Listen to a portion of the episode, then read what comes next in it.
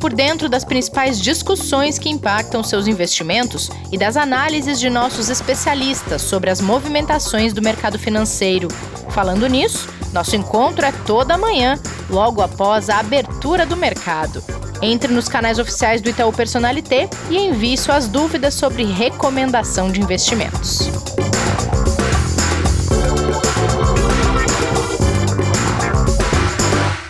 Estamos de volta com o Investidor em Foco, este podcast de investimentos que está 1 ano no ar.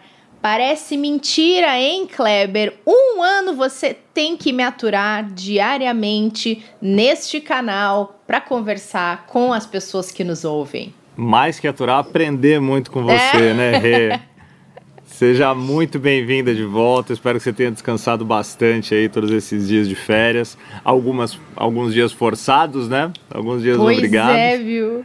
Quando é que a pessoa ganha dias de férias de presente assim, hein? Exato, né? Exato. Bom, pelo menos alguma coisa boa de toda essa situação difícil que a gente está passando, né? E pelo menos a gente tem aí que comemorar esse 1 ano, né? Agradecer aos ouvintes, aos nossos ouvintes, por eles sim, né?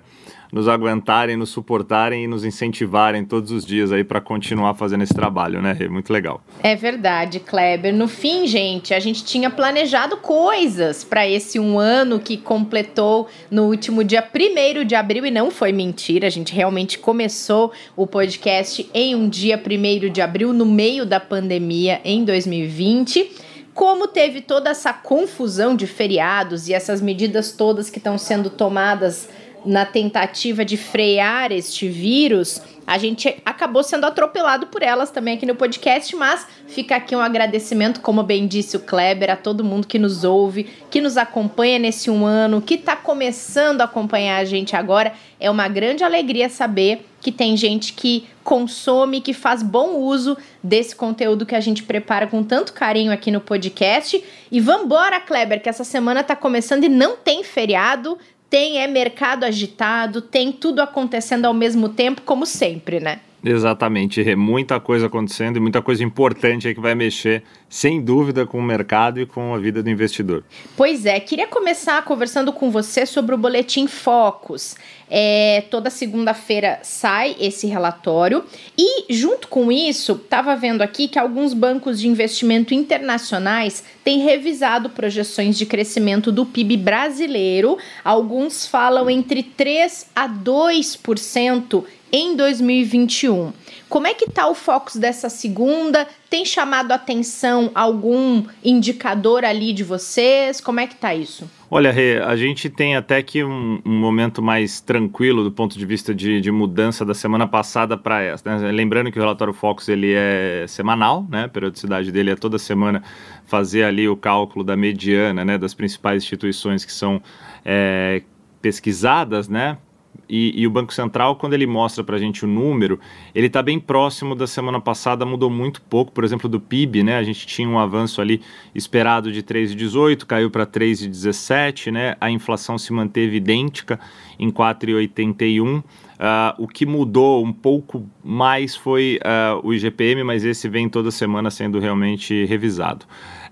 O grande ponto que a gente tem em relação a crescimento, que tem pegado bastante aqui no Brasil, é agora como que vai ficar essa questão em relação ao impacto que a gente vai ter, principalmente no segundo trimestre, em relação a todas essas medidas de restrições, esses feriados antecipados, essas paralisações que a gente acabou sofrendo, e o quanto isso vai pesar na economia para a recuperação que a gente já tinha projetada para esse período, né? Então, é esperado um bom avanço no primeiro trimestre ainda, mesmo com um certo impacto também na segunda quinzena final ali do mês de março, mas o primeiro trimestre deve ser um trimestre mais interessante. A gente já tem visto isso, né, na semana passada com dados de novos postos de trabalho que foram divulgados, né, a própria pressão inflacionária mostrando aí também um dos efeitos disso é a retomada das pessoas, né, em relação ao consumo também.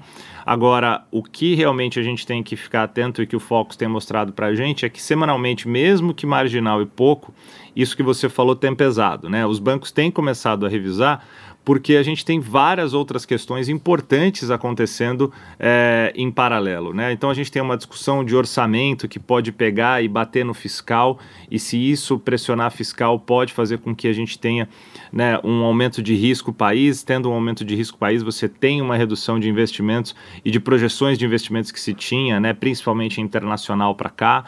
Você pode ter com isso uma pressão no câmbio, e o câmbio acabar pressionando um pouco mais a inflação, isso sendo prejudicial para a gente. Então, para se ter uma ideia, né, das avaliações que a gente já tem aqui, os primeiros sinais que a gente já consegue colocar para o investidor é que existe uma projeção aí de um déficit primário de 2,5% do PIB para 2021. Se isso se mantiver, a gente não deve ter grandes alterações daquilo que está sendo projetado por enquanto. Se isso aumenta, se o déficit vai aumentando, você provavelmente pode acabar tendo um impacto maior ainda nas projeções de PIB que a gente tem para hoje. Então, é importante sim o investidor acompanhar isso, porque vai refletir em todos os ativos que ele estiver alocando, ou boa parte deles, né, Rê? Até porque, né, Kleber, como você trouxe, a gente está diante de uma série de riscos ao longo de 2021, que talvez a gente não se livre deles ainda esse ano, né? A questão inflacionária que preocupa, o risco fiscal, a questão do próprio risco da pandemia, de se vai ser possível contê-la ou não, e o risco também da imagem do Brasil perante o mercado internacional e tudo mais, né? E você tocou na questão da criação de empregos. O Departamento de Emprego dos Estados Unidos, na última sexta-feira, que era feriado, então a gente não trouxe isso também por esse motivo, eles mostraram que foram criados 916 mil postos de trabalho no mês de março, e foi o maior crescimento desde agosto de 2020, fazendo com que a taxa de desemprego norte-americana caísse de 6,2% para 6%. Isso já anima mercados, dá para dizer alguma coisa? Nessa segunda, Europa tá em feriado e alguns mercados asiáticos também não abrem, né, Kleber? Anima bastante, Rê. Na verdade, a gente já sentiu esses reflexos na própria sexta-feira, né? Quando a gente olha para os índices futuros norte-americanos, eles vão operando em alta nessa segunda-feira, por enquanto. A gente ainda não abriram os mercados por lá. Já vem refletindo no nosso mercado aqui, que vem agora nos primeiros minutos, né, de operação. E muito por quê? Porque se esperava ali uma criação de 623 mil vagas, né? Ou seja, veio bem acima do que era esperado pelos especialistas no mercado, e com um dado importante, além da questão de ter reduzido o percentual de desemprego, como você apresentou ali, para 6%, você não teve, de fato, uma deflação de salários, ou seja, o nível de salários também foi considerado como mantido, né, nesse último payroll, o que também é muito importante. Né? Você diminui o desemprego, você gera novos postos de trabalho e você mantém, então, o poder de renda, não vou nem dizer o poder de compra, né, mas sim o poder de renda das pessoas, por você não ter uma queda ali na média de salários. Outro ponto que daí sim é um pouco mais negativo, mas que está sendo trabalhado muito pelo governo norte-americano, é a questão do número que ainda precisa ser recuperado, que está na casa aí negativa de 8 milhões de postos de trabalho. Né? Então, esse número foi muito importante porque ele dá sinais da expectativa de que nos próximos payrolls a gente continue com essa onda de recuperação para exatamente cobrir esse déficit de empregos que foram gerados por causa da pandemia.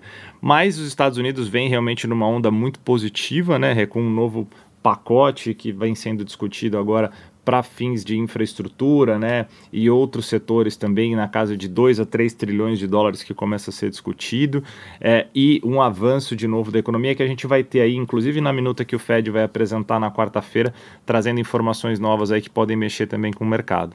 É verdade. E, bom, falando em pacote, verba, orçamento, tem uma discussão aqui também um pouquinho só diferente dessa dos Estados Unidos, né, Kleber? Mas é em torno do orçamento para o ano de 2021, e isso tem mobilizado a equipe econômica do governo e também os presidentes do Senado e da Câmara, porque quando a gente fala em orçamento, a gente está falando em teto de gastos também. Exato, a grande preocupação aqui é o quanto esse novo orçamento vai poder trazer de impactos no fiscal, né? Esse é o grande, vamos dizer assim, X de toda essa questão, do ponto de vista econômico, né? Do ponto de vista político, ainda tem outras preocupações, né, que já foram até colocadas como a não se trazer para uma discussão, né? O próprio presidente da Câmara disse que não, apesar de que poderia ser questionado algum tipo de pedalada fiscal pela forma como foi apresentado o projeto do orçamento, ele entende que, uma vez que isso é proposto pelos próprios parlamentares, então fica de uma forma um pouco mais tranquila a visão de que o próprio Congresso está dizendo aquilo que ele entende que deve ter no orçamento. Mas a equipe econômica, preocupada com esse risco, chamou o próprio TCU, né, o Tribunal de Contas da União, para fazer uma avaliação e se manifestar em relação a isso. Essa manifestação do TCU pode sair nos próximos dias, né, espera-se que até no máximo 5 dias saia, porque o presidente tem até 10 dias, a contar de hoje, para tomar uma decisão de sancionar ou não o orçamento e se com ou não vetos, né? Provavelmente deve ter vetos parciais, provavelmente o TCU deve rejeitar algumas propostas que foram feitas ali no orçamento, e o impacto desse orçamento vai dar o tom de toda a questão daquilo que vai poder ser gasto, como ser gasto, para o investidor entender, né? E o impacto fiscal que isso pode trazer para o país. Então, assim, é uma decisão muito importante a acontecer nos próximos 10 dias, e essas manobras que foram feitas podem ser alteradas através dos vetos a se fazer na hora do presidente sancionar, ou mesmo até rejeitar, o que deve ser um pouco mais difícil, já deve sair com alguns vetos, né? Para que a gente tenha um orçamento que não traga mais problemas daqueles que a gente já tem em relação à questão fiscal, né, Rê? É verdade. Bom, e a pandemia, né, Kleber? A pandemia aí mexendo com todas as economias mais uma vez, a pandemia não dando trégua para a maioria dos países que ela já atingiu e continua atingindo. Por aqui a gente tem uma taxa de vacinação ainda muito baixa, apesar de expectativas de que a vacinação se acelere um pouco para que a gente consiga chegar na metade do ano com uma parte maior da população imunizada e além de todos os outros cuidados necessários, enfim. Mas queria trazer uma informação bacana de um país que conseguiu de fato avançar, que é o Reino Unido, né, Kleber? O primeiro-ministro Boris Johnson disse que tem apresentado e apresentou hoje novos pontos de um plano escalonado de abertura da economia. Ele pretende reabrir vários setores agora, já em abril, e ele tem dentro desse plano uma expectativa de teste da população de até 2 vezes por semana, se necessário, para garantir quem é que vai estar apto a circular, a participar de eventos ou não, para que as pessoas possam se sentir um pouco mais seguras, né?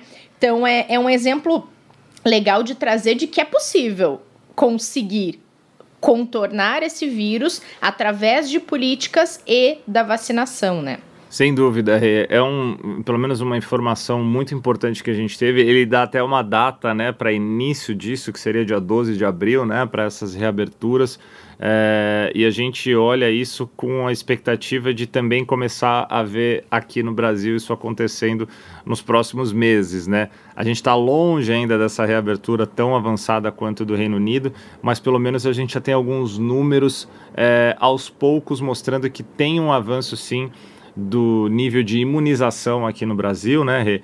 E a expectativa do Ministério da Saúde de manter uma média acima de 1 milhão de vacinados por dia, se possível, talvez ainda ao longo do mês de abril, né? Então, a informação ela é mais do que motivante, né, para a gente, né? E a gente fica feliz pela questão do Reino Unido e torce para que a gente consiga também esse avanço por aqui, né? E se prepara, né, Kleber? Porque o presidente do Instituto Butantan, de Mascovas, disse numa entrevista que ele deu nessa segunda-feira que o Brasil pode sim bater 5 mil mortes por dia e que os próximos 15 dias podem ser dramáticos. Então, o meu tchau para você é desejando que você e todo mundo se cuide, use máscara, se proteja, porque, de novo, a gente fala isso desde o primeiro dia do podcast, porque ele já começou no meio dessa pandemia. Não é um problema individual, é um problema coletivo, e se cada um fizer um pouquinho, a gente vai conseguir sair dessa.